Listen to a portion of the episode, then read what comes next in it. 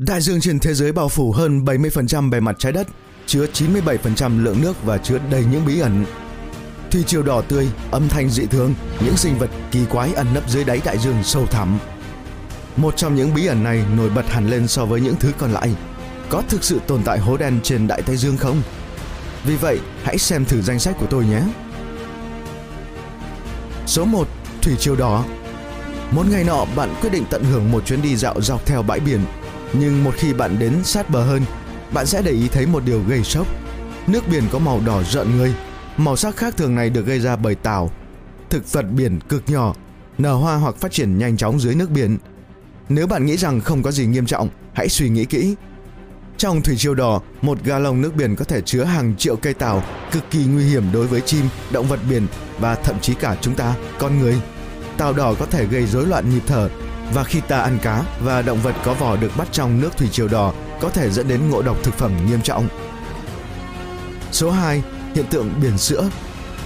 Vào một đêm tối, bạn đi trên một chuyến tàu biển. Bạn có thể chiêm ngưỡng những ngôi sao trên đầu khi đột nhiên có thứ gì đó thu hút sự chú ý của bạn. Bạn thấy rằng ở đâu đó phía trước, nước biển đang phát ra ánh sáng siêu nhiên. Đừng hoảng sợ, bạn là một nhân chứng may mắn của hiện tượng biển sữa đấy. Toàn bộ thứ ánh sáng trông có vẻ kỳ lạ, nhưng không có gì lạ thường về nó đâu, ngay cả về độ sáng và diện tích của nó. Lớn đến mức nó có thể nhìn thấy được từ không gian. Hiện tượng này chủ yếu xảy ra ở vùng biển Ấn Độ Dương. Các nhà khoa học chưa đồng ý về nguồn gốc của sự phát sáng bí ẩn.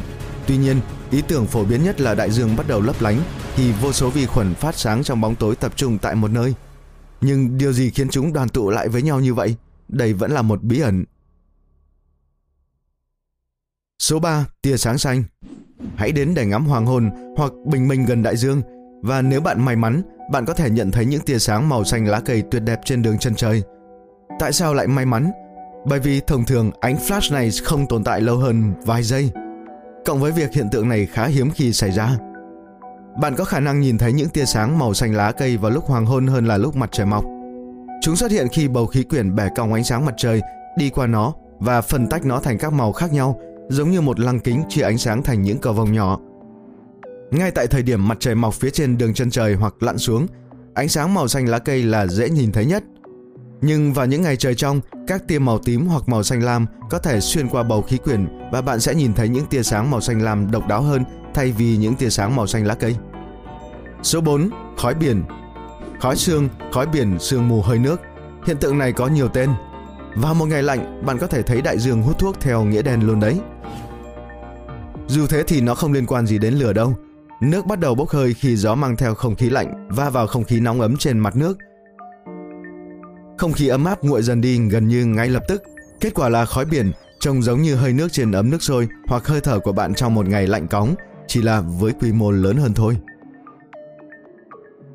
Số năm. Thác nước dưới nước. Khi được hỏi, hầu hết mọi người sẽ nói rằng thác nước cao nhất thế giới là thác Angel ở Venezuela. Thật vậy, thác nước này cao hơn chín trăm mét, cao hơn cả tòa nhà cao nhất thế giới Burj Khalifa. Nhưng thác nước lớn nhất thế giới thực sự lại nằm dưới nước. Tuy nhiên, nó có thể gây nhầm lẫn. The Denmark Strait Cataract, đó là tên của hiện tượng khó hiểu này, nằm bên dưới eo biển Đan Mạch, nơi ngăn cách Greenland và Đan Mạch. Ở đó, vùng biển Bắc Âu nhiệt đới va chạm với biển Erminger ấm hơn nhiều. Sự chênh lệch nhiệt độ làm cho dòng nước lạnh bên dưới ấm hơn, tạo ra khoảng chênh lệch lên tới ba nghìn năm trăm mét, chỉ nhỏ hơn ba lần so với Challenger Deep, nơi sâu nhất trên trái đất. The Denmark Strait Cataract cũng vận chuyển lượng nước gấp năm mươi nghìn lần so với thác Niagara.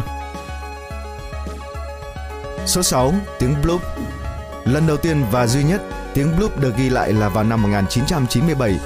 Âm thanh tần số thấp, dài một phút này phát ra từ bờ biển phía nam Chile. Và nó lớn đến mức cả micro dưới nước cách đó năm nghìn ki lô mét cũng ghi lại được. Nhưng điều làm lạnh xương sống nhất về tiếng ồn này là không ai còn nghe thấy nó sau đó nữa. Không có gì ngạc nhiên khi mọi người trên khắp thế giới bắt đầu đi tìm kiếm lời giải thích. Đó có phải là tiếng gọi của một chú cá mập khổng lồ, khủng long biển, mực khổng lồ hay một số cư dân biển khác chưa được khám phá?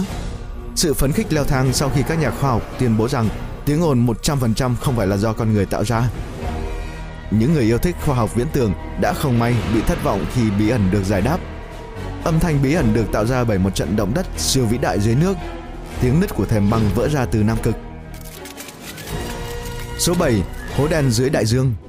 Bạn có thể không cần phải bay đến vũ trụ nếu bạn muốn ngắm nghía hố đen từ cự ly gần. Các nhà khoa học đã tìm thấy một thứ rất giống với hố đen ở phía nam Đại Tây Dương rồi. Một lỗ đen có lực hấp dẫn lớn đến nỗi một khi có thứ gì đó được kéo vào, nó không có cơ hội thoát ra. Ngay cả ánh sáng cũng không thể thoát ra khỏi lỗ đen. Hố đen đại dương dường như cũng mạnh mẽ như họ hàng trong không gian của chúng, nhưng thay vì hút ánh sáng, chúng làm như vậy với nước. Xoáy nước đại dương là những gành nước khổng lồ xoay ngược với dòng chính. Chúng thường xoáy chiều hàng tỷ tấn nước và đa số chúng đều lớn hơn cả một thành phố. Những xoáy nước này mạnh đến mức không có gì kẹt trong đó có thể thoát ra nổi. Nhưng điều đáng sợ nhất là bạn thậm chí không nhận thấy việc bơi vào một trong số chúng. Những thứ này lớn đến nỗi bạn sẽ không phát hiện ra ranh giới của chúng cho đến khi quá muộn. Tuy nhiên, các nhà khoa học bắt đầu khám phá các cơn lốc đại dương bằng sự trợ giúp của các vệ tinh. Đó là cách mà họ phát hiện ra biên giới của một số xoáy nước. Sau đó, họ cố gắng chứng minh rằng về mặt toán học những xoáy nước này giống như những hố đen bí ẩn trong không gian.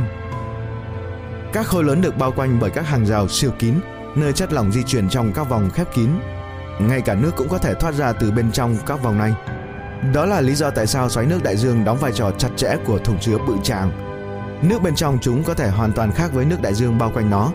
Và tôi không chỉ nói về nhiệt độ của nó, hàm lượng muối trong và ngoài xoáy nước cũng thường khác nhau. Xoáy nước trông như hố đen đều ổn định một cách đáng ngạc nhiên. Đó là lý do tại sao chúng có vai trò như taxi dưới nước, vận chuyển tất cả các loại vi sinh vật, dầu và chất thải nhựa từ phần này đến phần kia của đại dương. Số tám. Cột băng chết chóc. Bạn có nhớ những cột băng treo trên mái nhà của bạn trên máng xối vào một ngày mùa đông đầy nắng không? Bây giờ hãy tưởng tượng cùng một cột băng, nhưng với chiều dài đo không phải bằng inch mà bằng thước và được làm không phải từ nước mưa mà từ nước biển siêu mặn, gọi là nước muối cô đặc. Tôi vừa mô tả một cột băng chết chóc, một trong những hiện tượng đáng kinh ngạc nhất xảy ra trong vùng nước lạnh thấu xương của Bắc Cực và Nam Cực. Khi nước biển đóng băng và tạo thành băng, nó tiết ra muối. Điều này làm cho một số nước ở gần đó mặn hơn nhiều so với trước đây, và nước càng mặn, điểm đóng băng của nó càng thấp. Kết quả là túi nước muối đại dương bị nhốt trong túi nước đá. Một khi lớp băng này nứt ra, bạn có thể quan sát một điều kỳ quái và đáng kinh ngạc. Nước muối bắt đầu rỉ ra, nó mặn hơn và đặc hơn nước xung quanh. Đó là lý do tại sao nó bắt đầu chìm xuống đáy. Trong quá trình đó, nước muối siêu lạnh tiếp xúc với nước không quá lạnh và đóng băng nó. Đó là khi bạn có thể nhìn thấy một ống băng hình thành xung quanh nước muối chìm.